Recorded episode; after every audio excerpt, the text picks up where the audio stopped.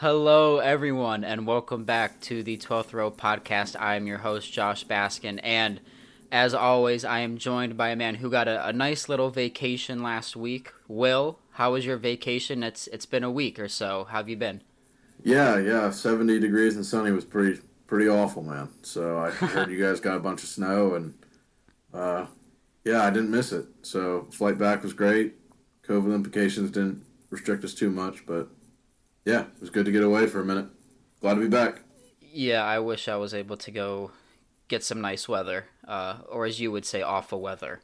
Uh, but that's uh, vacations for another day. As you know, we've got the new year coming up. Um, you know, lately we've been a very themed podcast with Christmas and Thanksgiving, uh, so we've decided to carry that along to the new year. Uh, Will and I have decided to pick ten things uh, that we thought were the most important or our favorite things you could say uh, from 2020. Uh, not that there were many great ones this year, as it was a pretty uh, bad year to say the least. Will, uh, but we we have ten main points or ten things, like I said, that we thought were the favorite or most important of 2020. And after that, uh, we just have a bunch of smaller topics or roundtable discussions, as Will would like to say. That you know we didn't really talk about this year or stuff we want to talk about that happened this year that maybe aren't necessarily in our top ten, but a good way to wrap up 2020. I think uh, you would agree, Will. Um, once again, Will coming in with the uh, the idea. With uh, with you seem to once again have a theme here with Will getting the uh, the ideas. Um, but no, we I'm really excited about this week's episode. Will, uh, like you said, you missed uh, last week, so we're gonna have a nice long episode here. Um, Will, if you're ready to dive into to our top ten things of 2020, I'm I'm ready as well. So. Yeah, let's let's get after it, and uh, you know we'll go along with the theme of pretty much everybody in in the world. At the end of the year, it's time for reflection. So let's see how we can how we can fit into a podcast. yeah, some uh, some reflection uh, may not be uh, good here from Will and right. I, as, as, we may have some similar topics. Uh, once again, uh, if if there's something in my main topic that Will might have in his smaller topic or roundtable discussion, uh, we'll we'll move it on to after our main topic, and we'll we'll kind of digest more into that. Um, so, Will, uh, in no particular order as well, may I add, uh, I'll start with one that I think we're both going to have, but don't want to really put in our top ten is Liverpool winning a Premier League title in 2020. Uh, I really don't want to talk too much about it. Is there anything you want to discuss about it? Uh, it's just crazy, man. It's the first time they've won in 30 years. I mean, we weren't born. Uh, right. So it's definitely a different culture from the last time they won it. So, you know, we hate them, but you know, it brings brings a little bit more sauce to the to the rivalry. So yeah, and um, you know, uh, a team that uh, unfortunately for us to say has reached a new height in Premier League football, and you know that's something for not only our Manchester United to chase, but you know it sets a high standard for where we are in football now, and I think that's something you know as much as we do hate Liverpool, it is something good to see that the game is is clearly advancing in a good direction, and you know even though it was a bit of a blowout you know, like I said, a, a, real crazy feat to get, you know, the second most points ever without winning the league the, the year before and then finally pulling it off last year. But like I said, once again, Will and I, not in our top 10, kind of uh, an honorable mention in the top 10, but one that we definitely had to put in there. So now I will start with my top 10. Uh, Will, at number 10, uh, I have that Cinderella teams are continuing or starting to make better runs uh, in the Champions League and Europa League. Um, you kind of saw Ajax make that run in 2019 when they got to the semifinal and almost could have made it to the final if it wasn't for Lucas Moura's hat trick at Ajax away. But you've seen it, like I said, with Ajax then taking down Real Madrid in the process there and Juventus, and you've seen it with teams like Atalanta coming in this past year and even continuing now strong in the Champions League. We see teams like Shakhtar Donetsk and Mönchengladbach this year, both kind of smaller teams, uh, but uh, when it comes to the Champions League, but they've now uh, you know shown that they can compete at high levels against these uh, Real Madrid's, Inter Milan's, and things like that. So at number ten, will I have that you know smaller teams and Cinderella teams. We're starting to see an emergence, and I like to see that uh, those underdog teams make the runs in big tournaments, even though one of them, unfortunately, uh, RB Leipzig uh, knocking out Manchester United. Yeah, that, that's a good shout. Um, I think a lot of that has to do with the um, s- kind of shift in nature of, of academy products, and Yeah. you know some of these smaller clubs are, are really s- expanding their youth academies like never before. So it's given the little fish a little bit more to feed on. So I think it's really awesome that these teams are coming up and give us a new team, a new logo, a new badge, new city to know about. Um, so yeah, uh, good shout. I'm gonna jump in and and with Yeah. my Well. number Oh 10. yeah. Yeah. We'll alternate. You. We'll go to your number ten. Okay, yeah, I'll, I'll jump in with mine, and I'll say a, a big thing that happened was Euro 2020 being postponed. Um, I think a lot of us forget that we were supposed to have a great tournament this year with the likes of France, Germany, um, England was on fire. You know, Spain ha- and of- Italy having their resurgence. yeah, these, the these resurgent teams. Yep, the, the Dutch were, were relevant again. Um, so I think that was a big hit um, for international football for these teams to come into a a flow uh, off of you know a relatively good World Cup. So I don't know. I just kind of put that out there as something that happened that we can't forget. That, that Yeah. was a big a big shake. Yeah, most definitely, and and I'll move into my number nine here, which will tie in right with tie right in with that. And I, I kind of should have mentioned it. Number one, football is back. You know, sports uh, around the world are back, and that's something that for a while we didn't know if we'd see this year. And that's something that we're obviously very thankful for. As you know, like I said, this year's obviously been not the best.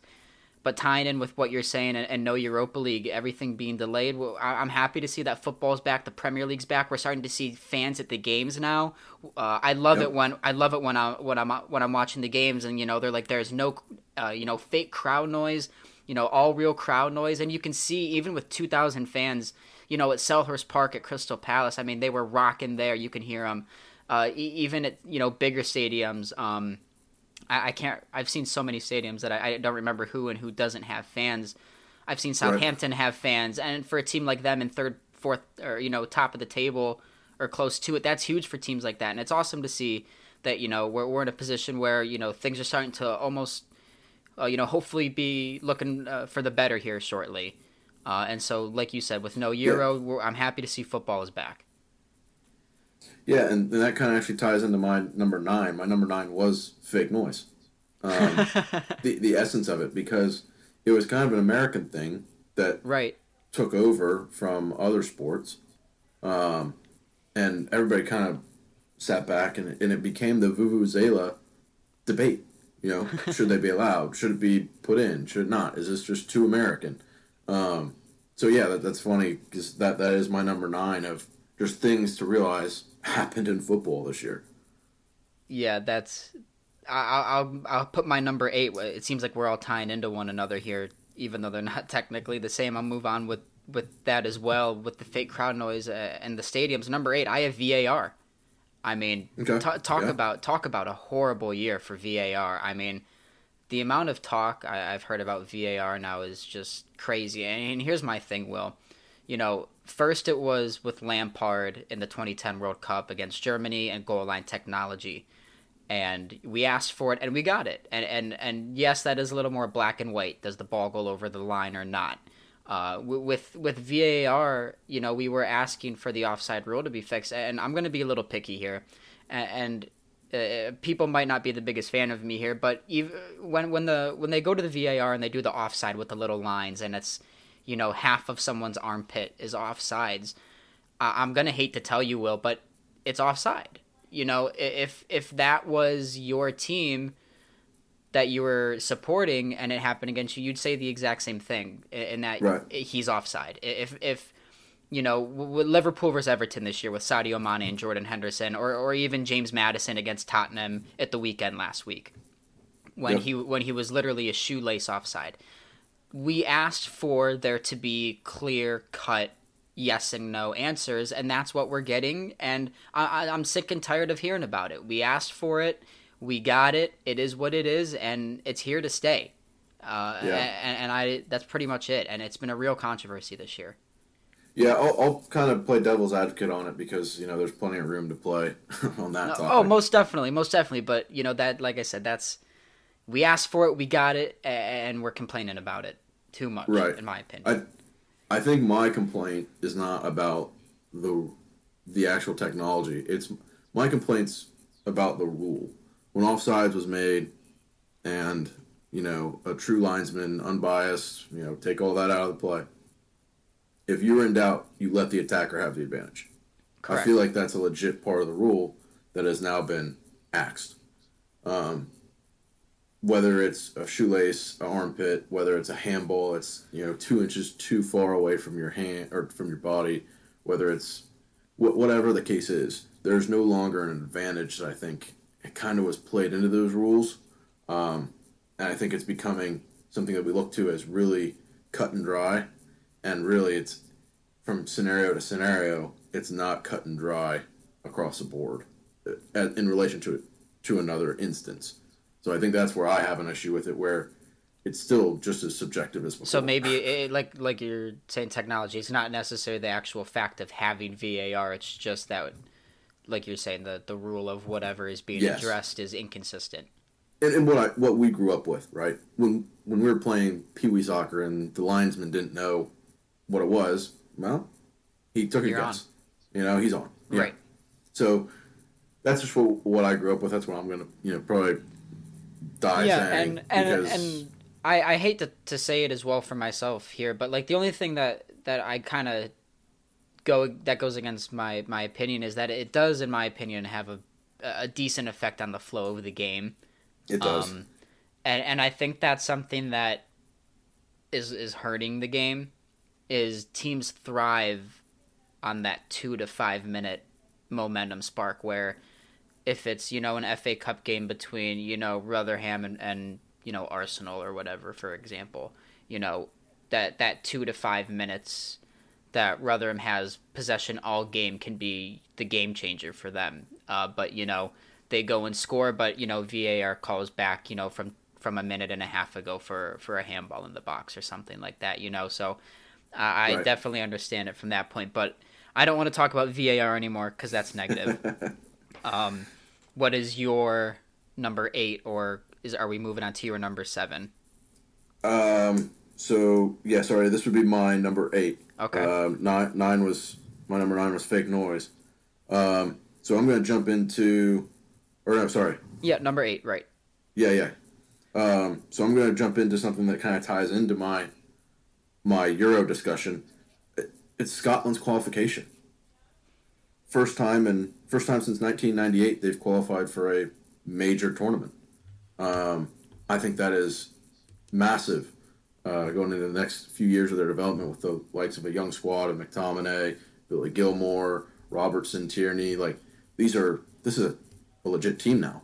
Mm-hmm. Um, they have top notch players, and I think that kind of development and qualification is a really big step um, that I'm looking forward to seeing in the now postponed international tournaments. So. Yeah, I th- that's a really good shout, and and I know we had our little Euro breakdown a few episodes ago, looking forward to this upcoming year, um, and and they're like that underdog, you know, no one can hate them sort of team, and I think they're a really good story. Uh, you know, a team like that, it's kind of like the Egypt of the World Cup, where they're they're on the brink of elimination and you know Salah saves them. Kind of the same you know story. First time, like you said, qualifying for a major tournament, and and a real good feeling around that. And and, and like you said too, the big thing is that they have quality players now. McTominay, John McGinn, some other guys to mention there, like you said. Yep. So uh, a good a good core and a good future, you could say for Scotland, I think. Um, because you know the a lot of their guys and their core guys they are younger guys, um, which is good. So I'll move on to number seven. Um, kind of like your Scotland pick. I actually have the crew winning the MLS Cup this year. Uh, crew, we, we really haven't talked about the MLS at all this year, which is somewhat fair. Um, but you know the the crew uh, first time winning since 2008. Uh, you're a Columbus uh, native, Will. So yes, I know I know you felt very good about this. Um, it's actually my uh, number four on the list. There you go. So it's high uh, up there. There you go. I'm I'm happy to see it on the list. Um, and, and, I'm looking at the bracket here. Will I mean just just pretty much quality all around. I mean three two against Red Bulls, two 0 against Nashville, and one 0 against New England, and then you go three 0 up in the in the final against a very strong Seattle team. I watched Seattle's game against Minnesota, and I also watched Minnesota's game against Sporting, because both of those games were crazy, crazy good. And I, I going into the game, well, I, I honestly had Seattle winning three one, unfortunately. Mm-hmm. Um, yep. But uh, Lucas Zelarayan, the Argentinian midfielder, just I mean, what a performance, man! I know we kind of talked about him before before the pod on pre on multiple occasions, um, and how good of a player he looked. I know you talked about Gyasi Zardes and your uh, pick two weeks ago for your Christmas uh, wish list. Yep. Uh, Darlington Nagbe played at St. Ed's right near me in 2007. Played for Internationals Academy, um, so a, a, lot of ties there with the crew. Uh, as like we said, we're both Will Columbus native, me a Cleveland native. So uh, very happy to see that. Do you have anything else to add on the crew? Um, I just think it rolls into a really good year um, with the new stadium. Um, oh yeah, most definitely, and for, for the fact that they were about to leave Columbus the yep. past two years. After that Austin debacle, the the club rallies together, the community rallies together. Um, the new part owners rally together and put up a Haslam's owner of the Browns finally won something. Yep, put up a good team or, and yeah, and I believe I don't know Warren Lerner, I don't know. Brick and they bring in the momentum. And uh, another tie is, you know, the consulting and engineering firm that I work for helped do pieces of the the site for the stadium. So That's sweet, dude. Really, I didn't really know cool. that. Well, there you go. More fun yeah. facts. That's awesome. Yep. Well, no wonder why it's so high up on your list. I'm sorry. I feel bad for only having it at number seven and you have it up yeah. at number four. So yeah, uh, it was a good shout. what is what is your number seven? So my number seven is actually Robert Lewandowski's form. Not not just his goals, not just his titles that he's won. The absolute blistering form that he has shown the world in a very competitive league. We see the Bundesliga every year is kind of the last one to separate itself out into clear definitions of, of places. Um, yes. Like France, second week, PSG's won the title. Um, England last year, Liverpool won the title in five weeks. You know, like Germany was neck and neck until probably last three. Um, I think it's going right. to be the same this year. But just the the extreme output that Lewandowski has, um, and has had this calendar year, and even back just slightly into 2019, we'll dip into the start of the season. 34 goals in 31 games in 1920 season, led them to the Champions League. Um, after the firing of their coach, like there's so much turmoil around Christmas time, um, and, and they and they do great on his leadership, on his on his shoulders of of all the goals he was able to bag in. Yeah, he's he's my number seven, or he's like my number. He's he's number he's my number eight on the list. Um, mm-hmm. but I put VAR there instead, uh, and and I'm happy I did because I have Robert Lewandowski Player of the Year down as well. Um, mm-hmm. So Tyne and as you mentioned with his form, I mean we're we're, we're in an era will where you know we're starting to see the the dip of Ronaldo and Messi and we'll, we'll talk about them later because I, I will mention them soon. Uh, but but I, without getting too much into it. But when we look at the voting with between Lewandowski, Ronaldo, and Messi, I've never seen anything like this in my life because not only have Ronaldo and Messi been one and two, two, three, you know, very close to the number one as in Luka Modric over the past what since 07 uh, when yeah, when when Kaká won it, really. exactly. Yeah. yeah. so Kaká won at 07, and ever since Modric in uh, 18, it was uh, always Ronaldo and Messi. Now, um, this this is a blowout, Will, and and, mm-hmm. it, and it's astonishing. Uh, point wise, total: uh, Lewandowski 52, Ronaldo 38, Messi 35. I mean, th- those are numbers that you know, Lewandowski, I mean, he's not a young guy either. I mean, he's 31, 32 years old. I mean, he's he's up there with Ronaldo and Messi technically, but it seems like he's he can almost be in this category for, you know, uh, top goal scorers of the decade, uh, pretty much solidifying him as that number 3 guy. Mm-hmm. I think you could say here with with this performance when it comes to just strikers and attackers. Uh, I think he beats out Arjen Robben from his 2014-15 form. He beats out Ribery in his 13-14 form. He beats out Falcao in his 12 form. He beats out Ibra in his 15 form. I mean, he's he's definitely I think in that that number 3 guy and I think this solidifies it. Yeah, I, I will say the only one who could probably touch him would be Neymar. You know, I, I don't know about the longevity and doing it over multiple yeah, but years. but I'm talking about just, Just pure pure out, pure output. You know, Yeah, Neymar's obviously going to get the headline everywhere you look, and he'll get votes most definitely. He got votes this year, Right. of course, but I mean, for I mean consistency after I mean year after year after year, you don't see him go down injured for for more than maybe a week, two weeks. Right. I mean, if I'm missing an injury in there, it's very unnoticeable. Clearly, that's how Right. good he's been. So No, the- yeah, I agree uh, on top of your, on top of like you said, his form this year, and he's still going. I mean, it's not. I mean, there's a little bit of a slowdown. Uh, Bayern are a little, uh, you know, slipping up a little bit, and by that I mean just losing a game or two when it won't really Right. matter it, it, when it's all said and done. Um, but I mean, he he's really just been been crazy to see this year, and I know he had a quote saying he's not necessarily at that round table with Messi and Ronaldo. Uh, and I don't think, unfortunately, he will be because that's Pele and Maradona status. right. Uh, but but he's definitely that tier below, most definitely, Yep. and I, I think he's proved it. So a lot of talk on Lewandowski, um, and and he deserves it. So we'll give him his time. Uh, Will, what is your next topic? Is it number So, six, yeah, I believe?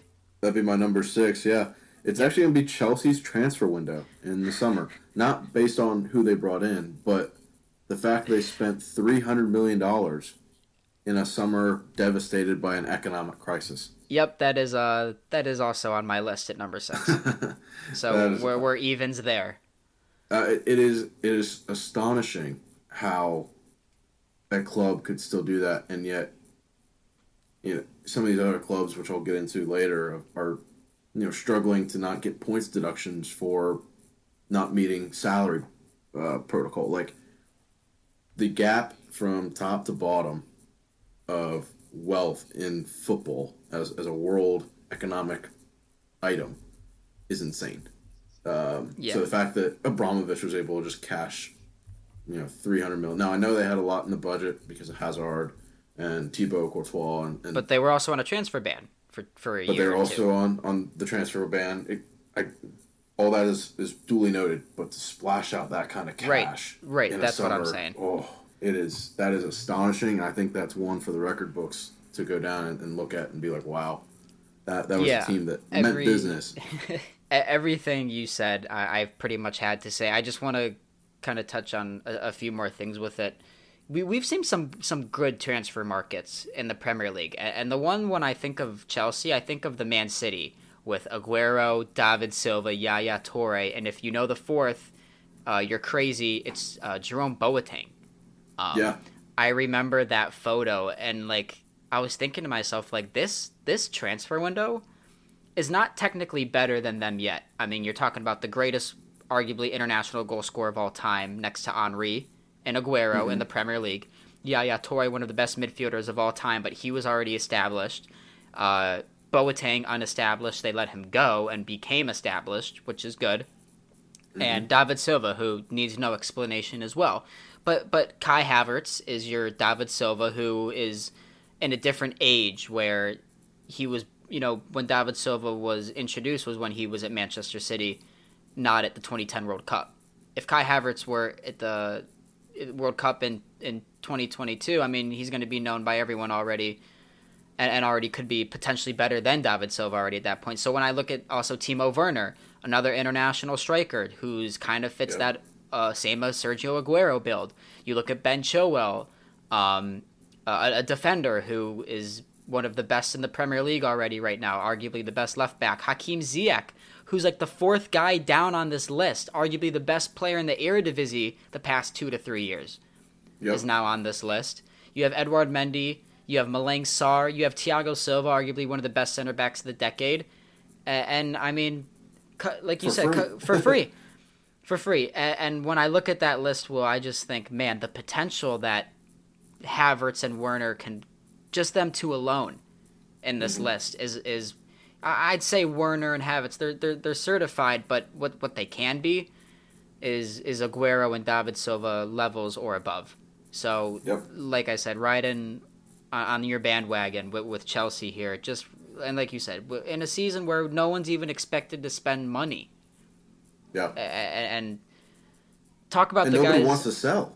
Right, and, and talk about the guys that they loaned out as well: Michy Batshuayi to Crystal Palace, Ross Barkley to Aston Villa, and Ruben Loftus Cheek to Fulham. Like those are household, you know, football names. Those aren't just you know your Victor Moses, uh, your Davide Zappacosta, you, you know, your your Ethan Ampadu's. You know, these Yeah, are you- these are names yeah, that can win you Premier League games. So Yeah. crazy business from Chelsea. Uh, Yeah. and and um, we'll move on to our number five then, since we're both even. If you have me, or excuse me, if you have my number five, Will, I I, I really don't know what to say because we're we're pretty Okay. even here. Uh, I have one word down, and it is Arsenal. Um, now now now now today makes that a little uh, worse on me as they did beat Brighton one nothing, but as a kind of as I'm saying that, that must mean that they're in a pretty bad place if I'm if they're celebrating a one 0 win over Brighton. No, um, I mean, it really just speaks for itself. Will I mean, the last two games they've gotten victories, but I mean, sheesh, uh, relegation form, really, Yeah. at, at Arsenal. And, uh, I mean, we talk about our Manchester United struggles a lot and Arsenal struggles a lot, but really, I, I don't think it's comparable anymore in the matter of three to six months uh, of- Yeah. of when we were saying we were kind of in the same boat when we did our deep dive into United and Arsenal. Um, ever since then, it's it's it hasn't seemed long, but man, eh, when it, when you look at the table, it has been. Uh, United United are flying now. Uh, we'll talk about them later, obviously. Um, but really, uh, just a lot going on at Arsenal, and, and not you know I've never seen this much happen to a big club like this, really ever. Uh, I know that there was that 02 th- or 03 04 Leeds team with those household names, but I mean, different day, different age. You know what I mean? So what, what do you have to say? money. Right, yeah, Yeah. what do you have to say? Well, I, I didn't have Arsenal on my list because we were doing a top topics list, and currently they're at the bottom. Thank you, Um, Will. I, I, I will I will uh, gracefully take that jab. Yeah, and um, and and you know, if it weren't for Sheffield United, the The real laughing stock of the Premier League would be Arsenal, yes. Yep. if not for them, Arsenal would be one spot closer to that relegation zone. It's Yeah. just it's insane to say. Um, we've deep dived on them a, a few times, and I don't know, man. That it's disastrous. It, like you said, we haven't seen anything like it before, really. I mean, even Liverpool's blips of you know sixth and seventh when we laughed at them. I mean, Right, when Jeez. Klopp just came in and they were, you know, having Yeah. Divock Origi, Adam. Yeah, I know, I know. Brendan This is- Rodgers. but this is with all- household household names. I mean, these aren't guys that, you know, like This are over a- at Schalke that are just declining after, you know, Right. after uh, a game or two. This is this is a Aubameyang on like 400k a week. Yeah. You Yeah, know? we've, we've Like, talked about is- him enough. We like I said, we've that, that's why all I have down is Arsenal. We've we've there's Yeah. just so much to talk about that it's improbable right now. But hey, we'll into the new year, will maybe some resolution. But right, they need I'm- some. I I don't care if they get some or not. I bet you don't as well. So You're right. what is your number five again? My Or did you number not say his? five. Uh, no, my number five is Bruno Fernandes. Okay, Uh, thank you. The the turn in, in 365 days that he's brought to the Prem, arguably the best player in the Prem for this calendar year, um, and this and you know probably the difference between us being an Arsenal and us being the current United is Bruno Fernandes most definitely? is Bruno. I mean, his goals, his assists, his yeah, his he's just got passion I on the field, his his mobility, his all of it, man. Yeah, I, I saw a Um, stat today. I think he has 31 goal involvements in 33 games in the Prem. Yep. Um, and not only that, he's also the only player in Premier League history to not only have uh, goal of the month but player of the month. He's done that in nine months, and he also won Manchester United's Player of the Year in six months. So that kind of Yep. sums it up for you as well. Yep, 40 games, 40 goal involvements. That's what I have. I mean, that's that's you know, I, I don't really want to say any uh, you know goat comparisons number wise because different levels, different positions, different times. Um, But he's on but his way. but but he's uh, you know this will Messi and Ronaldo were at or near the .90 to uh, 1.0 goal involvement per game ratio, and if you can do that in the Premier League, I mean that is the elite of the elite. So, Yep. um, you know, something to think about. Uh, but he, you know, he's he's already, in my opinion, and I feel like he was definitely a United legend already up there with some of the greats. Uh, Yep. Even if he were to dip in form, the only thing that would turn him away from me is obviously uh, something like a Pogba situation, which I don't ever see happening with him. Uh, he, you can t- tell that as soon as he stepped foot on the field, he he lives and breathes United. Um, Yeah. He he sees that he's the shadow of Ronaldo, and and he's taken that well. So Yep, I'm all full and accolades and, for him. and and if I can be two percent of Ronaldo's shadow, I'd take it. So yep, there you are on that. I, I agree with you, Will. I love it.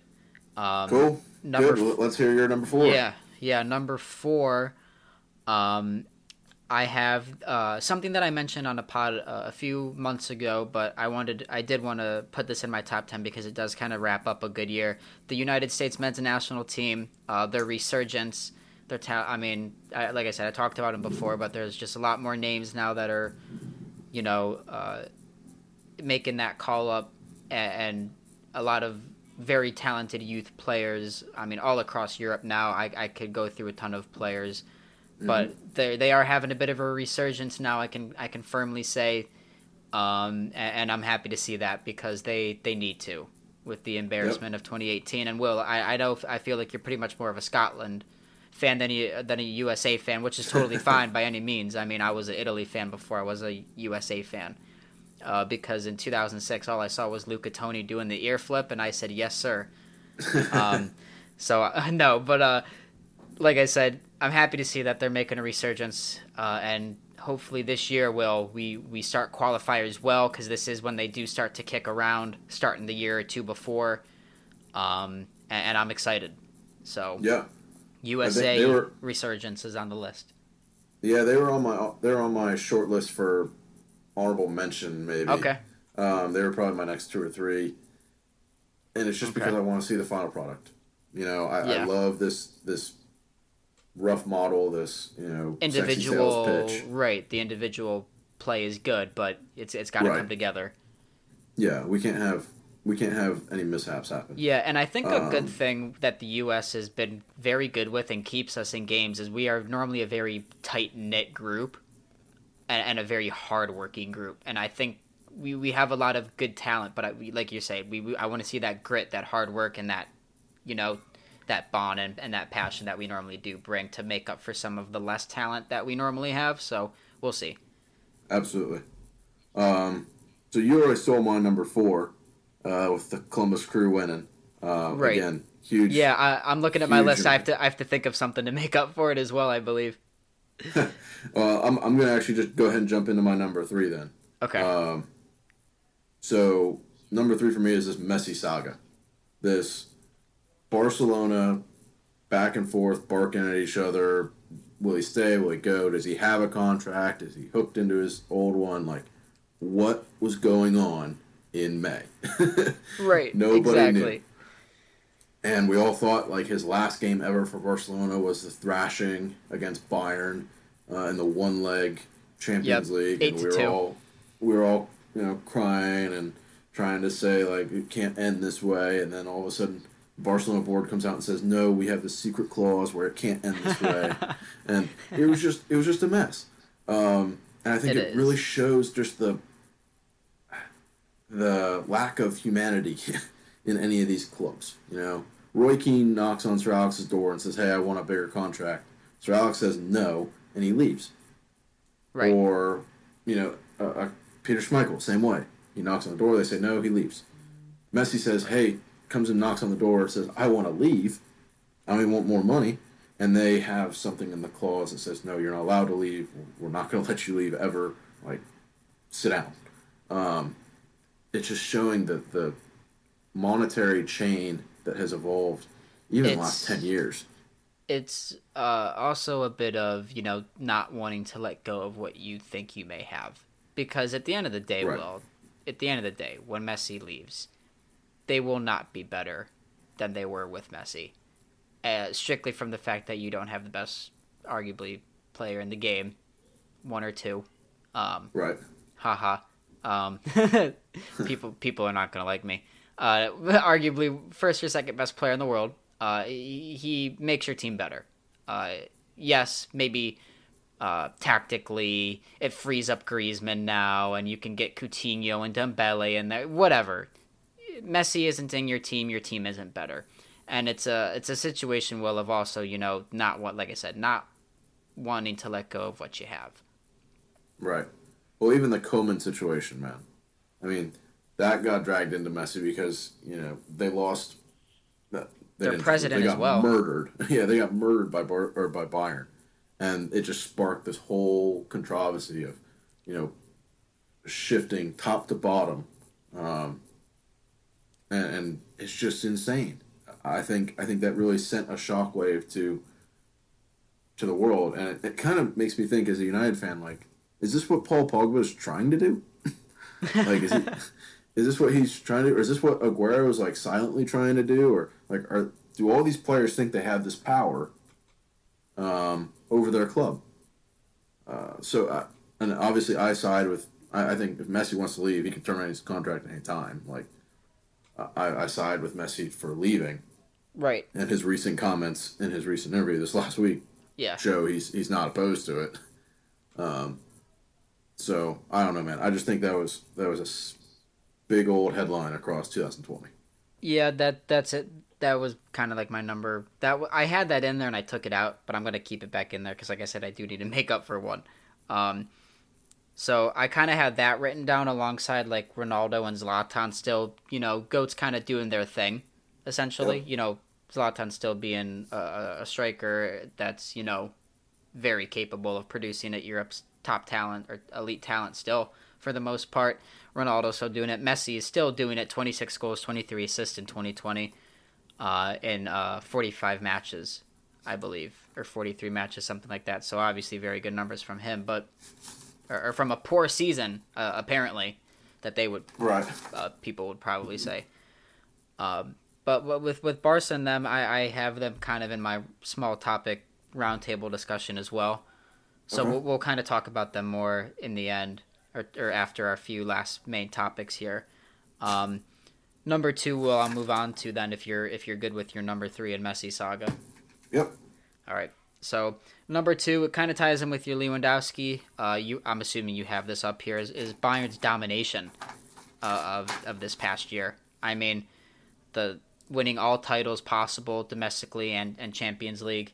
Um, Lewandowski Player of the Year, Neuer and Alphonso da- or Neuer getting Goalie of the Year, I believe, and then uh, uh, you know also having Alphonso Davies, Joshua Kimmich, and Thiago, who was technically a Bayern player uh, in the FIFA Pro Team of the Year. Um, we really haven't seen a team this dominant really since uh, Real Madrid's run Right. um, from from 16 to 18, and I know that sounds like a long time, but Real Madrid didn't win everything in those three years. Barca or Atletico Madrid were winning the titles. Um, normally, Barcelona actually were winning those league titles, even though Barcelona wasn't, or even though Real Madrid was winning the Champions League finals, they weren't dominant domestically. So, I mean, this is a Bayern team that really is probably even going back to their last team in 2013, you could say, is probably the one of the top teams in Europe, uh, showing glimpses of Barcelona's 2011 team, their treble season winning team. Right. Uh, but yeah, haven't seen a team this dominant in quite some time, Will, um, and, and it's real fun to see. Yeah, I actually I didn't have them as a team on my my 2020. Um, I think you know I, they could have been in there. There's just a lot of topics, but you're absolutely right. They're they're a team that's actually showed me again like the fear. There is a top dog. right the fear of going against that top dog. Like if you go in and you smack Barcelona, no matter what shape they're in, um, that strikes fear. If you win your title and you win your league, and, and all these teams are just they're one knee down already when they enter the stadium. Um, it, it just shows that kind of aura that you can produce, Right. Um, and consistency, and the fact that you know a Canadian kid who I believe just turned twenty, 20. is is now It- on the FIFA Pro 11. the amount of records insane. that Alphonso Davies holds now and will hold probably forever is astonishing. yeah, exactly. And the fact they have a new Philipp Lahm, uh, just you know, Joshua Not- can do right back or four- defensive mid, yeah, anything you four want. or I guess not six years after he retired. Like you got a new one right there. Uh, you have the best, arguably the best, best out and out striker in the world up top, and you have a guy in Thiago who you just allowed to leave. Like right. you weren't gonna put up with any garbage, and you're like, all right, if you want more money, go somewhere else. Or Right, if you want a new challenge, and- go somewhere else. And to counter your Thiago thing, we'll just bring in the top, you know, a top Right. ten youth product uh, uh, of Leroy Sané, and just, Right. I mean, create the deadliest trio, arguably, of Gnabry on the right, T- uh, Lewandowski up front, Sané on the left. You even have Kingsley Coman up there. I mean, I Kingsley mean, Coman as a sub. you, you I mean, I mean, it, it's pretty astonishing that Yep. that they can still even reach another level. I mean, in my opinion, Kimmich hasn't done getting better. He's only like 25, 24, 25. Uh, Yeah. Like you said, Alphonso Davies is 20. Um, your backup to Goretzka? Matt, Go- you have Goretzka, who's shown. I mean, 25. I mean, Goretzka's had an insane transformation after after lockdown. Um, uh, Jamal Musiala, the attacking midfielder from England, who's 17 years old, who's I mean already making huge waves over in England papers. Um, Right. You've got Joshua Zirkzee, the Dutch striker up front, who's 17, 18 years old. You have Chris Richards, the United States player in the center back in their academy team. I mean, there there is a ton of stuff to talk about here with Bayern, not only now but for the even the next 10 years. Yep, it, it should be exciting. They, uh, I'm Yeah, I'm excited to watch them keep their scary. dominance. Yeah, Yeah. it's it's it's reminiscent of the that dominant 2014 German kind of uh guess generational talent that they and maybe that can in. translate. Right. Yeah, maybe that can translate to the German national team for next year or even the years to come. Yeah, most definitely. Because uh, a big part to those international teams that you see perform well, the Spains, the Germanys, there's normally three to six guys from one club. I mean, Spain, you're you're getting it from Real Madrid and Barcelona, and you've got eight guys there that are already, you know, they know each other's grandmothers already. By that point, they see each other at 25. You know Right. what I mean? So like you know those German teams, you have the Bayern and the Dortmund, the Englands, you have the Uniteds, the Chelseas, the Liverpool. You know the list goes on for those other international teams, but you normally have a strong base of your champion in those international teams. And and mm-hmm. you know, you still even see it now, the exits, Thomas Muller, Manuel Neuer. I mean, they're still there, Jerome Boateng, Niklas Süle. Right. I mean, I mean there's the list can go on. So Right, Leon Goretzka, exactly. Leroy Sané, yeah, like we said, Serge Gnabry, they're they're all there already. Um, Yep. So yeah, like you said, maybe a German resurgence here in 2022. Uh, but number one, Yeah. or no, you're number two. You're number two. Yeah, my number two is actually Pele's record being broken. Um, now I know Santos is trying to come up with Yeah, 400 well, that's more that's goals. that's my small topic first, so we'll save that. Okay, we'll, we'll save that. But but I mean, if if that is the case, Messi coming coming in and breaking Yeah, that no, record. Messi broke. that is Come on, insane. you know that that is Yeah. up there. That is that's Yeah. insane. So that that has to be a title. He's finally done it. He's got that horse off his back. So kudos to Messi. Um, and those records will be. Uh, I don't see them ever being broken. Dude, what a crazy, crazy year, man. Like, Yep. I mean, with the whole story of hit like Maradona, and you know all that even too tying into it, like breaking Pele's record is, just, like I said, we'll talk about that in a minute. But my number Yep. one, um, and I know it's something that we mentioned, um, and and we've talked about before, so you already do know it. Uh, it is the emergence of these young or former uh, players coaching their former teams or just getting coaching or ma- managerial roles elsewhere a- and thriving for the most part. Uh, the ones I have down, Ole Gunnar Solskjaer to a certain extent with Manchester United, Frank Lampard at Chelsea, uh, Steven Gerrard at Rangers, Scott Parker at Fulham, to name a few. Yeah, I think it's a good shout. I actually have some more of that in the in the Right. So yeah, I, that's why I knew you were gonna uh, put off on that, and I so I do want to hear your number one. So my number one is kind of one of the heart. I think you know if, if you're a, a professional athlete of any kind, uh, and you don't give back, you, you're morally wrong. Um, Oh no! So my- my number one- already.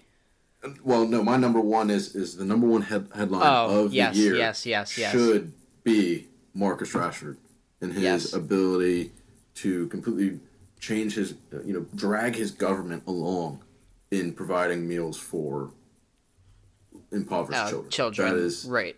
is this is insane. Twenty million out of his own pocket. Now, it might not sound like a lot for a- for a big footballer, but you know they also have things that they have to. Twenty million Yeah. for anybody is not a, Right. a, a, a small amount of money. Right, and and then to get his government to pass legislation, and oh, I mean, the effort is phenomenal, un, it, unmeasurable. I, I, know it's they have the money. I know they have tallies of kids who, who benefit. I know they have numbers of meals. It, it truly is though not able to be measured in any numerical value. Yeah, that kind of person is is just on a next level pedestal. Um, I think he, in my opinion, that was the number one headline of the year with COVID ravaging countries all over the world. He stepped up in his own and fed the kids on his own block. Yeah, um, real. I'm real happy you finished that out with with your number one and closing out your or our top tens of, of 2020. Um, but but I don't want to end this discussion uh, because that is one of my roundtable or small topics. So we are going to move on to that, and and we'll stay on this. Uh, but like I said, we are going to move on to our small topic. So Will and I have a few things uh, I don't know actually how many Will has. He might have a lot more than me. Uh, we, we have some things that we, like I said, we wanted to talk about that happened this year that maybe we uh, didn't talk about or weren't as big of headlines or things that Will and I just wanted to talk about uh, maybe between the two of us. Maybe I don't know that like we said are soccer related and we wanted to bring up. So like I like Will was saying uh, about Marcus Rashford uh, I have him on as one of my first uh, topics here. Not only that, but he was also uh, given a, an MBE award. Uh, so, Will, I know you have the link, I believe, still. Hopefully, uh, do you just yeah. want to explain exactly, like like you said, how really this, how great of, of an award, and really what this means, not only to Marcus Rashford, but the the, the country of, of, of Britain. Yeah. So the British Empire has their own three levels of awards for um, different either civilians or officers in the military. Um, so a CBE is for a commander of the Order of the British Empire, and this is given to people who are recognized um, for impressive work outside of um, civilian life. This is for strictly like uh, officers or um, people involved in the military, i.e., like Okay. In World War so, One, that's right, where this right. kind of developed. Um, and it's a special okay. acknowledgement outside of another military accomplishment. Um, so then they also have so that's like their number one uh, title of the criteria or title, right? Right. So then they have an OBE, which is their second, uh, which is a word to somebody who's making a great impact in their line of work, and that one's denoted as an officer of the Order of the British Empire. So it's it's like a a slightly bigger um, award because you win something. It's given to those who win. Like say England won the World Cup, they would all be OBEs. Given this award, right? Right. Like like how France and... France was given, I believe, uh, something like that in 2018. They got like exactly. a medal, medal or something like that. Right for representing their country. Exactly. Um, so then there's the MBE, which is more of a civilian. Um, so anyone can get this award. Right. Um, so, for example, Ed Sheeran also has received this award because of his his influence in music. Oh, okay, um, interesting. And it's based on it's based on like a, a timeline kind of thing where where you're making a positive impact in your line of work for a for an extended period of time or a drastic impact. So, this is yeah, he fed 1.3 million children. Right, so yes, this this is where people are saying he is. You know, if there was another order above MBE, he would have received that. Um, gotcha. So yeah, yeah. It, it is a high distinguishable honor, um, and he should be very proud of that. Yeah, and and I'm happy that, like I said, that was your number one main topic, and and we're able to to talk about that here in the roundtable talk, and that was one of yours as well because, like we said, it goes far above and beyond anything that happens on the pitch. So, yep. um, and with what's happened this year, it's it, like you said, no no words can really make make up for it. So that's uh, my first small topic. Will, uh, okay. would you like to pick any of your small topics that you have, uh, and we'll begin? Yeah, let's let's jump back into the young coaches. Okay. Um, I have a few more on the list. I have uh, Pirlo for Juve. Yep. Um, and I had Arteta for Arsenal. I think I missed some. Jeez, what am I doing? well, there's a lot. There's there's a whole lot springing up. There's even uh, oh, what's his name? Marsch for uh, Salzburg, the American coach. Uh, oh yes, yes, yes, yes, yes. Um, he coached with he, New York Red Bulls. Oh my gosh, right, I know exactly yep. what you're talking about. He jumped over to Salzburg. He's yep. even he's being looked at by Leipzig now. Yep. he's being tipped to, to take some pretty serious, you know, increases. So, I, I guess for this roundtable, I kind of want to have like I, I want to frame a few questions to you. Yeah, no, per- Um, this is exactly what I was hoping you would do, but I don't necessarily have those questions for you. Okay. I, Yeah. I can I can make them uh, if you Yeah. want, uh, but I, mine are kind of more so just like I don't know. You, you'll see, you'll see. But no, I, I I like this. All right, so so here's my first question for for just a generality of all these clubs. You know, United, Arsenal, all, all Right. Are these clubs taking the easy way out? Um, and I mean that in both a financial and kind of a CYA kind of thing on the back end. If, if one of these guys fail, oh, it's not our fault. So here you, have you have a few you have a few factors, and and, I'll, and I'm going to give you the biggest example of where I can kind of show you all of the factors, and that's right at Arsenal with Mikel Arteta.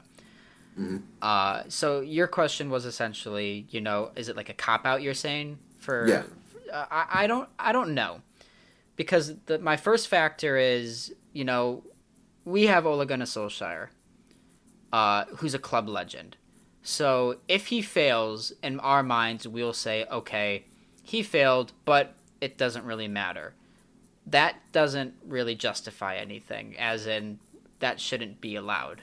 Uh, That shouldn't be a, a, a explanation, or that shouldn't be used as a reason as to as to why they, they failed, or as to why you know their image is, is different. And um, I think that with a team like Arsenal, uh, where you, you know player wise they have a lot more problems. So if you can get a player like that that can you know maybe hound the troops up, you know maybe better than Unai Emery did, you know that's something that's a factor. But at the end of the day, I think that it's not a cop out. Um, I think it just gives the club less of a reason for fans uh, to really, I guess, look at bigger issues. So, for example, Arteta isn't the biggest issue at Arsenal; it's the board. But all the all the news is on Arteta now and the team Right. and everything like that. So, I don't think it's a cop out, but I, I don't know. It's it's it's difficult, man, because like I say, with these guys, they're club legends essentially. But if they fail, they're like, eh, he's still a club legend. But you've just wasted all that time and all that those resources and time and or, or process uh, of doing all of that just to you know maybe go get someone that's worse. For example, Arsenal, I can tell you that I I or not, I can tell you, I can guarantee you that I'd say probably one out of every two Arsenal fans wishes they had Arsene Wenger back. Or would Yeah. you agree, would you agree? I, I I may I might go a little bit lower. I might go one out of three. But yes, Okay. I think there's a So- strong sense. Right. So so that's what I'm saying is because you're we're like for example, I was happy with Ole Gunnar Solskjaer coming in. Fans were happy with Arteta coming in. So that's why I don't look at it as a cop out because overall, image wise, it looks good. And if you get it turned around like Lampard has or like Gerrard has right now at Rangers, great. But when you get rid of them, it's like, eh, what do you do then? Right. So that's kind and of that, my, that kind of my next me. thing. Yeah, that kind of leads me into like my answer. I kind of thought about it for a while uh, this past week. Um, you know, a good example would be Juve, right? All these fans were really upset with how Sarri played. They didn't like it. It was unattractive. Sarri, ball. Yeah, they, they, they hated it. So the board goes in, sack him, and they're like, "All right, Pirlo, you got your license yesterday. Right, 12 days after he got it for his youth team. Right, let's put you in this position." And I think what some of these clubs are trying to do is they're just trying to put up a mirror. And you know, when the fans accuse the board, like you said, "Oh, this is your fault," they're going to turn around and say, "Well, you want this guy, so we gave you this guy. Right. It's your fault." And I think what they're trying to do is they're trying to put up And and the thing is, like I said too, is that the fans will back the man. I mean, all the fans still back Mikel Arteta, even though they probably want him out, and it to a Right. certain extent, but they'll back him.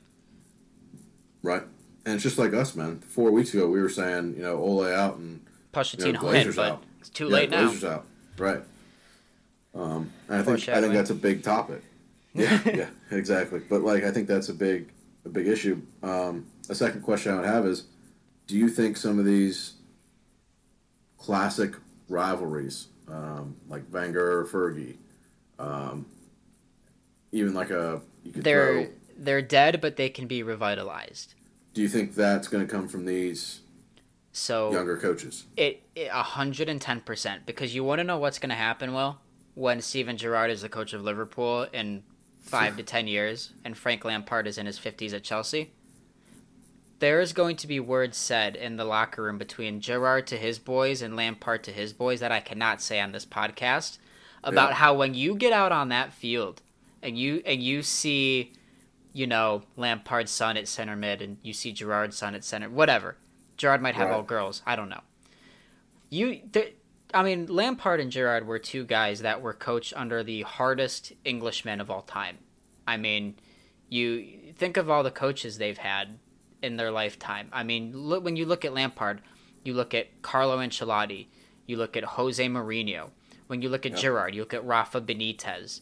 Uh, you look at Brendan Rodgers. I mean, there are so many guys that when they were playing were in that prime Premier League era where when Liverpool and Chelsea and Arsenal and United all face each other, it didn't matter. Or, one of the four, or what, City wasn't in that conversation, so we're kicking them out. Right. Chelsea, United, uh, Arsenal, Liverpool, Arsenal. Liver- Liverpool. When any, when any of those four teams played well, it was a World Cup final. And so to answer my question is when Gerrard uh, and Lampard and Rooney or Carrick and you know uh, Fabregas when they're all looking at their boys in locker room, well, they're going to be saying words that I can't say on this podcast to get their boys going out there and putting in two footers.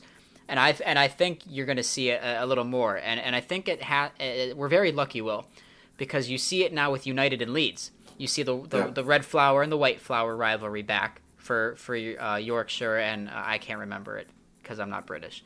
Uh, but Yeah. but Leeds and United uh, is a massive rivalry that's coming back now. Um, and, I think it's great for the game. I, I miss those, you know, Premier League nights at eight o'clock. You know, when the lights are on, and you know, you've got just two, you know, at the time football giants just clashing with each other and, and really wanted to kill each other. And, mm-hmm. and to answer your question, yes, I, think starting even now a little bit. I I think that you know there's there's there's some words being said before games that I'm happy to see, in my opinion. Good. Yeah, I, I think I can agree with that. I think there'll be a different form of rivalry. I'm kind of concerned, you know, with the Man City game. You know, it was all hugs and kisses and No, see, Yeah, I okay. disagree, dude. When remember when in 2018 when we were at school together, dude, I was running out of my I was running out of Harrison when when Smalling scored the third goal against City, dude. I don't know what you're talking about, man. I hate City. I, I, I know. I'm saying between the players. I I Oh, d- see- yeah, it is a different age, but like, it's a different age. I, I just don't know if if Ole's ever gonna get the boys to get to that level. You know, like, or if or if it's just out of the game. I, don't know. I, I just kind of see like this this more mutual respect. Um, because they all see each other and because they know Yeah, that they because- because of social because media and they can see each and- right. Yeah, but I like like I get that, but I mean, there's still some.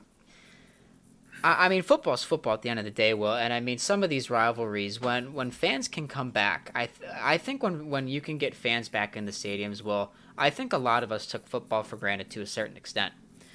Um, I- I agree. And, and, and that's everywhere. Any sport, anything you do for fun, you, you definitely look back and any basic thing you did in life that was an everyday task. You look at about you look at you look back at it now and think, wow, like I I, I took advantage of that, or like I, I didn't, you know, I don't want to say like live in the moment per that per se essentially, but like just you know seeing goals live and like missing like the little trash talk or, or whatever you have between fans. Like you that's what that's why you get up at six o'clock in, in england and you take the buses and the trains. You get you know drunk by noon and, and you know ball your eyes out if your team loses 5-0 at the end. I mean like that's what they live for every Right. every every weekend. And like that that that's an everyday thing that that was for uh, ever essentially. That now I think people will go back and be like, you know what, like, uh, like uh, speak for the players too. Like they're, I think they get they're gonna get so much more from the fans being back, and I think that's the what's gonna make the rivalries kick on a little bit, in my opinion, is fans being back, being able to shout, get behind their teams, things like that. cool. I think that one So- went well. Yeah, I'm gonna go through some of my small topics because my small topics Yeah, are go. clearly not as in depth as yours, unfortunately, which is fine. uh, for example, Neymar switched to Puma this year. Uh, Neymar was signed with Nike, uh, pretty much since he was born, essentially. Uh, 15 years he Right. was with Nike, and he, he only feels like he's like 25. Uh, he he joined Puma for 30 million dollars a year. Now that that's pretty nice, if I do say so myself. Let alone playing for PSG and being a top five player in the world, uh, contract wise. Um, so, Will, anything to say on that? I know you're an Umbro guy, so probably not. Yeah, I, I think Oh. it's just it's just kind of the uh, name of the game. Uh, It's kind of the same as you know Puma coming into the NBA game. Um, Yeah, they're signing a lot of guys now. Signing sign a bunch of guys, um, or even you know some of these smaller, you know even New Balance getting into the game and, and bringing in Sadio Mane into their Oh yeah, New Balance is a pretty New New Balance is somewhat solid now, and Pumas, I mean, Right. kind of the third tier behind Nike, Adidas. right. So it's just kind of, I think it was really good for Puma to get that kind of level. Um, Not good for Neymar. been- yeah, they've been getting that kind of level in the in the NBA for sure. Um, but yeah, I think it's just an interesting topic to see. You know, I don't know. Does somebody try and go sign Erling Haaland? You know, does New Balance try and go get him for? Uh, Marouane $40 million Fellaini, Marouane Fellaini was with Warrior forever. oh, oh yeah, that's true. So, you know, anything's possible for these cleat uh, or boot companies, essentially. Um, that kind of gives a good segue if, if you're finished with that one. oh yeah, like I said, nothing really much to say. That gives me a good segue though into into this PSG topic that I have. Yep. Um, kind of a round table. We hinted at it with the Thomas with the Pochettino. Yep. You know, yeah. So I guess I'm kind of confused. Um, with Yeah, I have a lot. I have a lot of. I have a lot of indirect questions as to why Pochettino was sitting on, you know, the bench for so long. Right. I mean, what was what was the cutoff? Because PSG was in a Champions League final against Bayern and they lost one 0 I mean, they're gonna win the league. Very very good team. You know they won the rest of the stuff they could. That wasn't canceled. And right now they sit one point behind Lyon in third. Um, they're not on a bad run of form. They're not kicked out of any cups. They play Barcelona, a really really weak Barca team, in the next round of the Champions League. They finished top of their table and was widely renowned as a group of death. Um, you know, you got players like Neymar who are rumored to leave if if money comes back to Barcelona. You have Mbappe whose contract ends in 2020, uh, 2022, I believe. Yeah, you've got a lot of Um, stuff coming up for PSG. You got Di Maria who's a free agent, Draxler a free agent this coming summer. Like, what's next? Are, Right. Is this a rebuild? Is this a remodel? Is this a just Yeah, throw so everything here's in the kitchen sink? here, here's my initial few thoughts without knowing too much because I don't think we really know too much just yet, and I and I think we will learn a little later down the line about Tuchel and what was really the problem. But here's my thinking: you got to the Champions League final, like you said, Will. I think they're trying to capitalize right now with Pochettino before something gets worse, so that with your Di Marias, with your Mbappes, with your Neymars, you can say, look, we've got Pochettino, who's a serious manager. Maybe because of COVID, they were able to get him cheaper, which, if they were, just pisses me off that United wouldn't have been mm-hmm. knocking on his door six months ago. Uh, or, or if you're or if you're Barcelona thinking the I mean any top club is thinking the exact same thing that needs a manager. If PSG underpaid or because of the COVID market were able to get him for a cheaper price, I feel like every fan that is a top six supporter would be furious. First of all, Well, think think of you know, even- unless you're like Man City or Liverpool. right. Think of even like Dortmund. Two Right, that's what I'm saying. Manager. Right, that's what I'm saying. Even if you're Bayern Munich, you ju- you, you don't technically have a, a new manager in Hansi Flick. I mean, he was brought Right. in as a makeshift last year, because he was the assistant. So technically, I mean, Pochettino is literally an upgrade, in my opinion, anywhere except for maybe Pep, Klopp, uh, and then like you know, for example, Wolves and Nuno, Zidane. like like Wolves and Nuno Espirito Santo, they fit. You know, things like that. You know what I mean? Um, where where they don't need Pochettino. I mean, yeah, obviously, if you're team like Brighton, you'd love Pochettino, but Graham Potter is one of, a top ten manager in the Prem. Um, right. So you you know what I'm saying. So that's my first thing. My second thing is if if you I, I feel like they're just trying to capture what they have now before it gets lost. And what I mean by that is Real Madrid is going to want to look at uh, Haaland, and if they can't get him, they're getting Mbappe. Uh, and I think if you get to the another Champions League final with Mauricio Pochettino, and Mbappe doesn't necessarily maybe want to leave to go to Real Madrid just yet. Maybe maybe Di Maria leaves Will, and maybe now Messi talks to Neymar and says, "Hey, that spot's still open, right?" You've got Mauricio Pochettino, right. an Argentinian manager, who maybe be, might uh, be able to get the best out of Messi and all of them in a, in a system. You know, that I, was my next question. Right, exactly. So that that's that's kind of my first initial thinking. But at the end of the day, when you look at this one, I think you'll agree. Great day to be PSG player. Great day to be a PSG fan. I mean, you got right. better today. Yep, absolutely and, and and like you mentioned, I don't know what's going to happen in the future, and it could be a down, you know, it could be a crash and burn possibly. Because something you didn't mention is that, like you said, we talked with Chelsea, you left Thiago Silva, your best defender, go on a free. So, mm-hmm. you know, you've got some stuff to work out as well too. Yeah, for sure. No, I think that's that's kind of what I was, you know, trying to get out of you. Um, just kind of some of those, those, those, just rumblings. It just doesn't seem like a club that would blow up. Right, so and and like... so to touch on your why would you bring in Posh and get rid of Tuchel point, I think it also is just coming from a fact that Tuchel just can't pick the right locks right yeah. now, and and I think maybe they've just said, you know what, if like I said, if we can cash in right now with Pochettino, we have the ability with Moise Kean, Mauro Icardi, Di Maria, Mbappe. Name, I mean, those those five, excuse me, front to back or top to bottom. I mean, arguably like we've said, a, a top five attacking set in in, in the world. So mm-hmm. and Pochettino put Kane and all these guys to new heights. That to a Spurs side that when we were watching soccer, well, they weren't this great attacking threat. I mean, yeah, they had Berbatov and and Keane and Pavlyuchenko and Crouch, but I mean, these aren't Wayne Rooney's, Didier, Drogba's, Thierry Henry's we're talking about here. Yeah, it's a different class. Right. So. No, I, I see your point. So yeah. Good shout.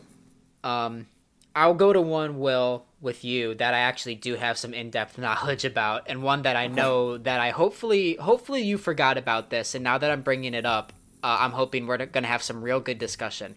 We talked about this a while back, Will, but the Golden Boy list was just absolute garbage oh, this year. Yeah. We're ma- we need to get a top 10 list here. So, Will, I have uh, the voting from 1 through 17. Uh, and, and, as we go down this list, Will, we're, we're going to say what's right and wrong, essentially. Uh, so, so real quick, at 17, they have, uh, what's it? They have David from Lille and Canada, Jonathan David, who went from yep. Ghent, from Genk to, seven, uh, he's at 17. I'm not going to say what we think yet. I'm just going to go down the list quickly. Uh, you've got Rodrygo in 16 from Brazil, Real Madrid. Gravenberch uh, from Holland, yep. and Ajax in 15th. Serginho Dest from the United States and Barcelona at 14. Sandro Tonali in 13th with Inter, excuse me, AC Milan in Italy. Mason Greenwood, Man United English, 12th. Uh, at 11, you have Ferran Torres, Spain from Man City, or Man City from Spain. And then here's our top 10, Will. Vinicius Jr. from Real Madrid, Bukayo Saka from Arsenal, Dominic Szoboszlai from RB Salzburg, RB Leipzig, Phil Foden, uh, Man City, Dejan Kulusevski, Juventus, Eduardo Camavinga, Stade Rennais, Jadon Sancho, Borussia Dortmund, Alphonso Davies, Bayern Munich, Ansu Fati, Barcelona, and Erling Haaland, the winner, which I do agree with. Um, mm-hmm. But I mean, there's some some pretty big uh, flaws here in this list, Will, uh, and I think the big one is one that me and you both said right off the bat. Um, is Mason Greenwood just not being in the top 10. I, I mean, to be completely, I know I'm a United fan, it'll come off as completely biased, but oh yeah, me as well. Top five. I mean, let's let's not even cut the cheat. I mean, he's the best thing that's happened to the Prem since Wayne Rooney, statistically speaking. Correct. Um, he's overperforming exponentially in his xG. Yeah, I mean, the the kid doesn't put a foot wrong, and he's not even playing in his true position. Um, the fact that Phil Foden, who got Golden Boy riding the pine for Pep, um, and finished seventh in this list, and finished five points above Greenwood, is insane. The fact that Bukayo Saka, why he yes, he's a fantastic talent. Got he's it. number nine. He's number nine. How is he above Mason Greenwood, who has you know 16 goals and double the games? It, it, and I mean, it's just insane. And already has more England caps. I'm the the naivety of just the English judging throughout this list is yeah it's kind of shocking. Yeah, my my big thing here is is that you have you have Dejan Kulusevski in six, who who's the yeah, Swedish winger. He, he's a great player. Don't get me wrong. He is that future and that Juventus attacking three. I mean, at 19, 20 years old, he's already starting in there over Chiesa alongside Ronaldo uh, and whoever they have. You know, if it's Morata, whoever they have Kulusevski in there, normal as their starter, which is fine. But but he's not better than Dominic Szoboszlai at Leipzig, no. who's literally carried a nation and a team on his back at 19 years old. Uh, Mason He's Greenwood, not better than Ma- Ferran Torres. Mason, Torres, Mason Greenwood, Sandro Tonali, who literally was a 19 year old kid that had to carry or try and carry his you know, basically boyhood team out of relegation in his first year in Serie A at, at 13. Um, You have a player uh, uh, like like like Vinicius Junior, who's uh, an insane talent, but he doesn't start for Real Madrid, and he's number 10. Well, here's another one. I mean, I know Gravenberch maybe not be the biggest household name right now, or, right. or when when that list was made, but right now, I'm telling you, that kid's top 10. Um, is he really? I haven't seen him play too much. Through his Champions League performances, yes, like that is the next Paul Pogba. At, that he is probably better than Paul Pogba was at his age. All right. Well, is, thanks for putting me on, Will. Thank you very much. Another player I have to go look more into. But it's funny because you have a player like Jadon Sancho who had like almost 40 goal involvements last year just coming forth. Right. Like it's just like okay, why is Ansu Fati in second? Right. Why is Alphonso exactly. Alphonso Davies is third? He finished in the team of the year. He should be number one then. Right. Uh, I agree. If, I if you're be, looking at it like that, it should be Haaland, then Davies, then Sancho, and that should be locked in top three.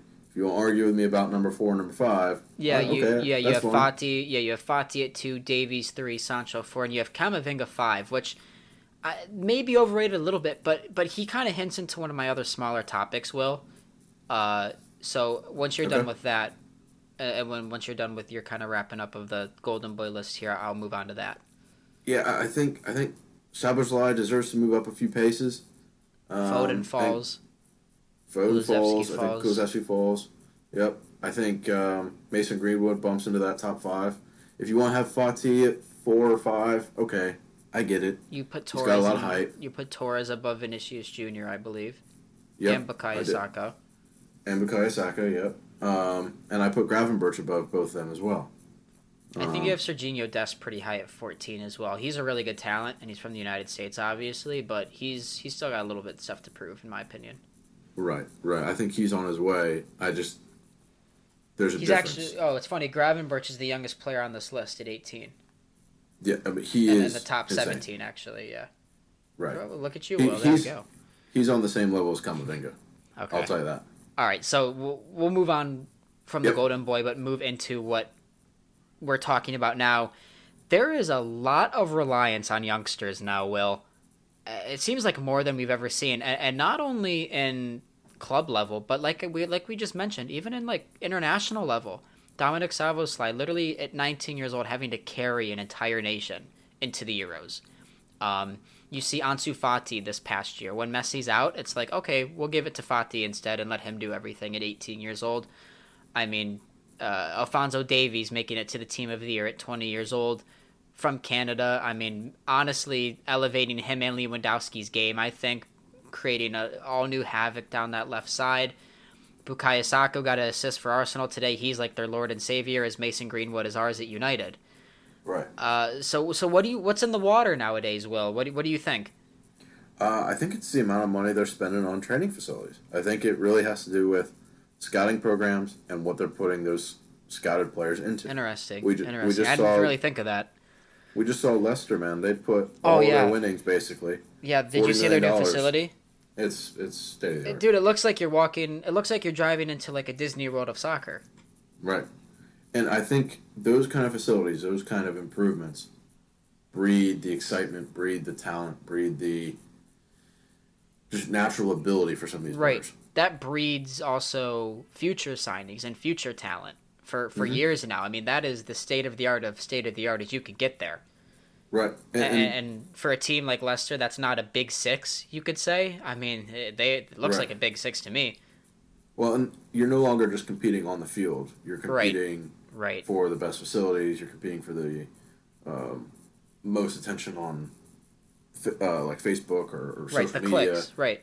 Right. You're competing for everything now. And I think that's really driving these younger players to that next level. Um, so we used to say like, if you don't make it by 23, you're no, you're not going to be a pro. Well, now it's Right. like if you don't make it by 18, you're not going to be a pro. Like the standards just keep getting elevated. Right. Or if you're or if you're Jamie Vardy and you're not somehow in there by 27. Right. Right. Right. Good shot. You're done. Right. No, but yeah, it, it's it's really weird, man, because like, you know, we've seen, you know, Ronaldo at 18, Messi at 18, and, and to be honest, I don't really think besides really Mbappe, there's been someone like that, as like when it comes to like talent and uh, or maybe not talent, but like output. Um, Right. you know, Messi and Ronaldo weren't like the fittest. I mean, of, of I mean, they back in in 03 and 04, Messi and Ronaldo did not have what you know Serginho Dest has at Barcelona, or, or what you know the last guy on the pine at Leicester City is going to have. You know what I mean? Uh, but that that still doesn't change the fact that you know it's it, it's weird because you know it used to never be we should never have to rely on the kid, where it's now all right, bail us out. Yeah. Yeah. See what you got, kid. And if you don't do it, you know, by 18 or 19, I mean, you're just going to get attacked for it because you, you're supposed to be the next Messi or Ronaldo, apparently. You know what Yeah. I mean? So, much agreed. Much agreed. Um, and and, Well, gonna- and and you know, last thing on that, and I just thought it was interesting. Like I said, with some of the international teams, like Camavinga and Upamecano at 20 and 21 years old, making their way to French teams, like you're seeing it not only, like I said, in like the the Hungaries, but even the Mhm. Frances and things like that. And it's it's crazy to think about. it. I mean, Even look. Mbappe, right, right. Uh, it's everywhere now that youth, and and what's good to see though is there we are in a day and age now where you do get your chance for for the most part now to prove yourself. I think maybe not once but twice. For example, uh, I can give you two right now: Kevin De Bruyne and Mohamed Salah. I mean, Yeah. think about what happens if, if they stay at Chelsea or man or, or, or if they both stay at Chelsea and they just never go out on to Wolfsburg or to Fiorentina on loan. And I mean, look at them now; they're the two of the best players in the Premier League. So Yep. shows shows what what That's can shot. happen in, in a few years. But yeah, that uh, those were two of my small topics. I'll let you get into some of yours now as well. We've been going for quite a, a while now as well. Not that we're not really close to being done, but um, uh, it's- I I, I don't know how thought. many I don't know how many topics you have. I have two more. Two more. Okay, okay. Um, so this one is, is way out there in left field. If you thought I was going to talk about this, prop, props to you. Morecambe. Um, that's actually the next one. Oh yes, Uh, yes. Yes, I will be talking about my beloved Okay. shrimps. Okay. Um, but first, I want to talk about the Rangers. Norwegian No. football team. Okay, Norway. The Norwegian or the Norwegian football champs, Glimt. Uh, can you they're- spell it? G L I M T. Okay. They so are a are they the normal winners of of that no, league? no. That that's what I'm going. to I'm going to break this all down for you. Perfect. Perfect. Um, they're a very small team from the Arctic Circle. Um, their city has roughly 50k people there. Okay. Um, their closest rivals, Tromsø uh, may be a recognizable name on FIFA for you. Sometimes they have some some talent for you know your career modes or your man or your uh, football managers. okay. Um, they regained their status at the top flight in 2018, Okay. and they're the first team to win a title from the northern part of Norway. It used to be where the northern part, anywhere north of that Tromsgard team, was not even allowed to play in their division because it was too too far for travel and, and too Really? hazardous to travel sometimes. Yes, it's, it's way up there. It's it's an hour plane ride from Tromsgard, which to put that in perspective, an hour plane ride is about you know Orlando to Atlanta maybe. So there, there's definitely to, uh, to Atlanta. Sorry. Um, oh, okay. So, and some some notable names who've come from this team. Jens Petter Hauge. That's so. AC that's Milan. exactly what I was just about to ask. Is yep. is there a Jens Petter Hauge cameo coming? Because I love him. Yep, he's uh, he actually is going to have a winners medal from this year. Really? Um, yep, he, he was a part of that team until this summer, and then okay. he got bought up. They yeah, because Haaland Holland said that he's like the guy you got to watch, and AC Milan was like, okay, we'll get him. yep. Now here's here's the crazy stuff about this team. Their average age is about 22, 23. Okay, um, so they're young. Super young team, all from this little town, or, or snapped up from very close to this little town. Um, they had one defeat in 30 games. Really? They had 103 goals Jeez. in 30 games. They had a goal difference of 77. What this happened was, in the Norwegian league this year? It Was like a team not good that was supposed to be, or was the top Molde, dog? Well, I was about to say yeah. was Molde. Yeah, and that's Rosenborg. Where, uh, I mean, they just got they just got wrecked. I mean, it, it was an absolute mauling. Um, it, it's you know I was listening to this in, a, in another podcast um, on my vacation. Was it was shocking. I had to jump in and do some research on these guys. I mean, it wasn't your five fours or anything like that. Obviously, with a goal difference of seventy seven, it's yeah, no, they it was four 0 So it what is so what's what's the key? So how much research did you do? Like, do you know like the formation? Do you know like what's what's making them click? Like, what is it that's making the, them so dominant? Well, they have they have um, and some of these pronunciations are, are well, quite hard. Um, some of yep. some of them are just you know not for an American to say, but um, you know one of their goal scorers played every minute of the league he had 37 goals. Like you can't you can't replicate that every year. We get that. Right. Um, and last year they finished uh, third, which was really impressive as being you know second year out of promotion. Um, but the key to this really is is that that youth academy is it has its net over such a large area of that northern Norway, um, because you know nobody no other big teams are up there. Right. It's just them to themselves. Yeah. So everybody knows everybody. Um, you know, their center mid has connections to one of the most famous royals of Norway. I mean, it, there's cool. a lot of interesting just, things going on there. Oh, yeah, a lot of off the pitch stuff that really helps this team move together. Cool. Um, Very cool. So it, it's kind of just something you know. I figured nobody ever on this podcast. Uh, yeah, not me even. Not even me. Uh, yeah. So I mean, um, really cool shout, Glimt from from Norway, the undisputed Eliteserien champions, um, maybe the best team of all time from from Norway. Very nice. Well, I like when you pull stuff out of left field, and you, even honestly, people will think your strip stuff is out of left field. I'll let you get to that right. next. Yeah, I'll go through. be left field. yeah, I'll I'll go through my last few things here. Uh, I mentioned uh, Santos came out with a report that they were claiming that Pele still has the record over Messi with what is it like a thousand and ninety three goals now. Uh, yeah. it, really, it's quite silly.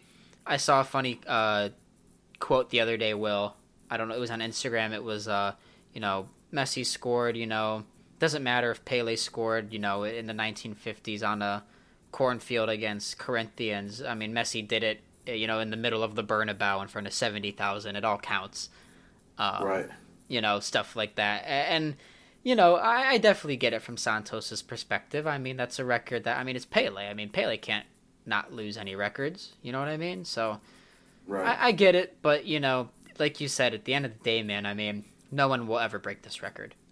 Uh, I, I, I feel like we can firmly state that because if anything will, uh, what's bound to happen in this world is life uh, is death taxes and uh, Lionel Messi scoring goals.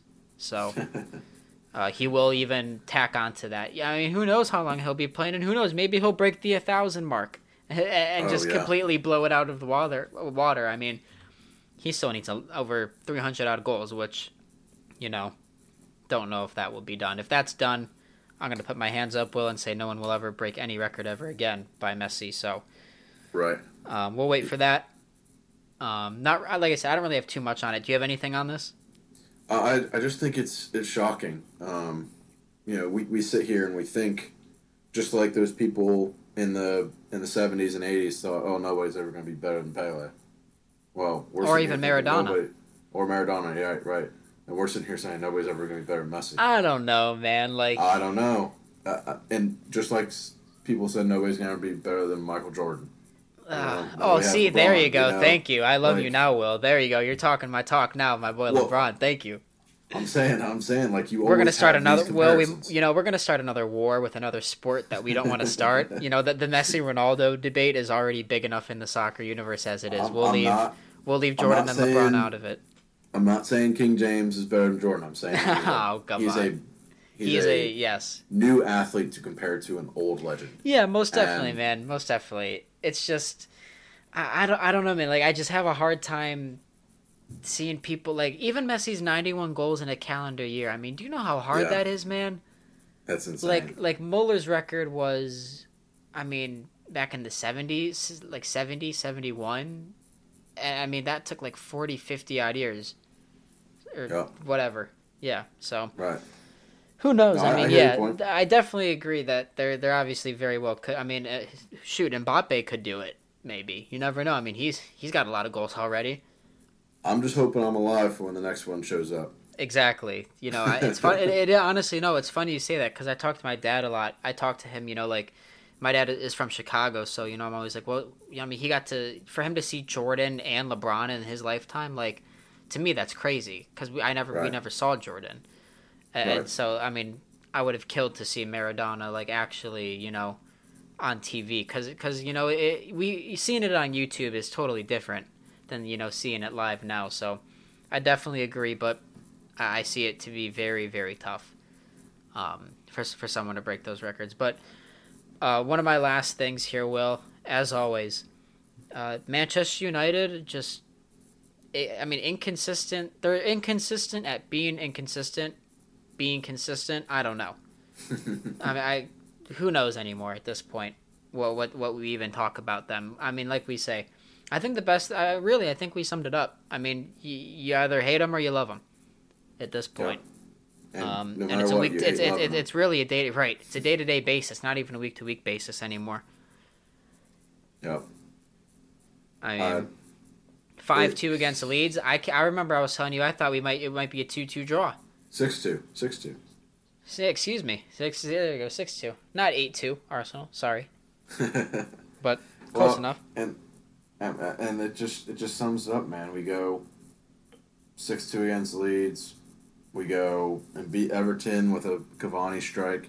Then we tie Leicester, and it's just like, well, it, it's not. and then you win. To, you you win today, but it's it's not yeah, It's shocking. not like you're right. It's it's not your convicted or excuse me. It's not your you know. It's not a con- Convincing it's- right. Exactly. Right. It's not convincing. I, I did see you know a little bit of that old Sir Alex United team today. You know, pulling out points tonight was Yep. was very different than a van Gaal Yep, or they- a Moyes, but yeah, they love a plus three. They love a plus three all right. at the end. I- um. I just don't see the United team of, of old every single you know Saturday or Sunday. So Yeah, and today, you know, it was. It seemed like they were just like the the last piece of the puzzle off. It's like they would get all the way through the nine steps, and it's like the last step they just would always just mess it up, or, or it would always just kind of be sloppy, or just kind of mount to really nothing. Um, when when I looked at the lineup today, I was happy for the most part. I didn't like Eric Bailly in the back. I don't care if this is third game in a row. Don't like him. Uh, I, I liked Cavani, uh, Fernandes, Rashford, Greenwood. I liked that combination a lot. Uh, I liked Pogba that he played. Um, excuse me, I like that Pogba played and played pretty decently. I mean, he's not playing that bad for someone that wants to basically leave or allegedly leave. I mean, he could be playing a lot worse. We know that. Um, but but at the end of the day, you know, it's it, it's just the depth. Uh, unfortunately for Wolves, Jimenez is huge. A lot of games now for them with a a, a very sh- not really deep Wolves team. Nuno Espirito, Nuno Espirito Santo runs a pretty tight ship over there of, of twenty to twenty five guys. Um, and and normally if he can get the same guys in, he will. Um, but with having Traore up front as a striker and Pedro Neto up front as a striker, who's one of my favorite players this season, really underrated player. they're not out and out strikers, so I wasn't really too nervous today. Uh, Ruben Neves always scares me because he somehow manages to just you know volley one top bins against us every time we play him. It seems like. Right. Um, but you know they they like you said Alex Ferguson esque. Uh, they they like to leave it late, and they did today. And what pisses me off, though, and I think you're going to agree with me, is seeing Ole Gunnar Solskjaer get up and start waving his fists around like he's the genius, like we've talked about before. Like I said, he'll sit there, he'll sit there all game with his his leg over his, his you know, one leg over the other, cross, just kind of like, eh, what's going on? And then he pulls out a, a victory through Rashford. He's like, yes, I'm the genius. I, have I've done it again. And, and right. It's not really like that, is it? Right. Exactly. But that's United talk for me. Well, I, I think we had we, we knew it was inevitable. We knew it was going to be coming up because yep. they're just they're just the to- the club you have to talk about. Um, but cool. All right. So my last topic is the Morecambe yes. Shrimps. Yes, and your beloved Shrimps. The beloved Shrimps I fell in love with playing FIFA uh, in college. Um, a few buddies we're gathered around the PlayStation. We're like, all right, let's play career mode with the worst team in the game, or at least the worst team in England. And Morecambe Shrimps with a half star rating and the worst ratings overall. We dove in and we brought them up to the prem. And from that day, I began researching, researching, and just trying Following to understand. And supporting. Right, right, and just with how easy social media is now, you know, it's very easy to find highlights, find clips, find the players, everything. Right. Um, so it's not always been peaches and cream for the shrimps. Um, actually, when I was overseas in Aberdeen, I went and saw them, uh, and I watched their, their final home game of the season. Well, every where- time you bring up your international travels, I like I feel like you've always been like everywhere, like at least three different times. Like I feel like you've been to Aberdeen four times. Like I I know you've been to Villa like six times. Like I don't know. It, it's it's a long list. I'm you're going to you're going it. to London. I know. I'm jealous Right. of that. Not even for football. right, right. Well, Well, we'll, have to talk football. about we'll have to talk about that another time. We will we will we'll, we'll definitely mention that on another pod. We won't discuss it now, but we will we will definitely mention that for uh, an exit on an, on another pod. All right, yeah, that works. Uh, But yes, when I went anyway. over for that, when I went over for that game, that last home game, um, they were in relegation battle. Uh, they ended up drawing, and then I was I was away um, for their last away game, and it came down to goal difference. They avoided relegation by three goals. Really? Um, and their goal difference, they would have been swept to the non-league football and never heard of again. Oh yeah. Um, and then, you know, they finished 22nd this past year, and they they only went you know, avoid relegation because of a a points deduction for another team who you know was facing financial issues. So they stayed up, and this past weekend they won and put themselves in fifth with four points behind top spot. Um, they're on absolute tear. They still have negative three goal difference as the fifth team in the league, which is incredible um, when you think about that mathematically. They Right. also are going to be playing Chelsea in the next round of the FA Cup, uh, Hey, which you, you- can proudly watch. Hey, Chelsea has been knocked out before. If you remember 2015, uh, Yeah. four to two. Oh my gosh, who was it? Um, it was back in 2015. It was the they were wearing yellow and like brownish black. I remember. I can't remember who it was, but yes, Chelsea have been Was knocked it out. Yeovil? no, not Yeovil. Um, I can't remember. Oh, I'll be here all Okay. night thinking about it. But your Shrimps do have a chance against Chelsea in a FA Cup match that isn't a quarterfinal or beyond. Right. And it'll be on ESPN Plus, and I can't wait to watch my Shrimps play. Um, but yeah, man, it's just been uh, really fun to follow another small, or not another, but a small team Yeah. from the northwest of England. Uh, they're about an hour or so north of Manchester. Um, so this is kind of just a roundtable discussion for any listeners. Go out and find another small team. Go out and Most find definitely. don't don't just go put on the badge of a team that you can buy at your local sports store. Go go find a team that, that means something. I've been to Morecambe. I've I've been to the games. Um, it's it's so much more exciting when you have something invested in it. Most definitely. Couldn't agree more with you, Will. Doesn't mean, you know, just because we're United supporters, doesn't mean we only support United. Right. Uh, I've got Of course. I've got Brighton. No, I'm kidding. um, but, anyways, Will, uh, that is our roundtable discussion. Um, I had I had a great time, Will, as always. Um, but that is going to wrap it up for this week's episode. We hope everyone has a happy and healthy New Year. Will, I wish you and your family a happy New Year as well. you as well, um, my friend. As thank you very much. But uh, Will, I know you'll be back next week. I'll be back next week, of course. We'll have another great episode for you guys. But if you guys want to get in touch with us at the Small Baller on Twitter, um, if you uh, you know want us to talk about anything in particular, let us know there. Um, where you listen to your podcast, uh, Apple Music, Spotify, all that good stuff. Find us there as well. Leave your comments there too. But besides that, guys, like I said, have a happy, uh, excuse me, happy and healthy New Year, and we'll see you guys next year. Will you as well? Yep. See you, bud. Up the Yep. shrimps. Of course. Peace, guys.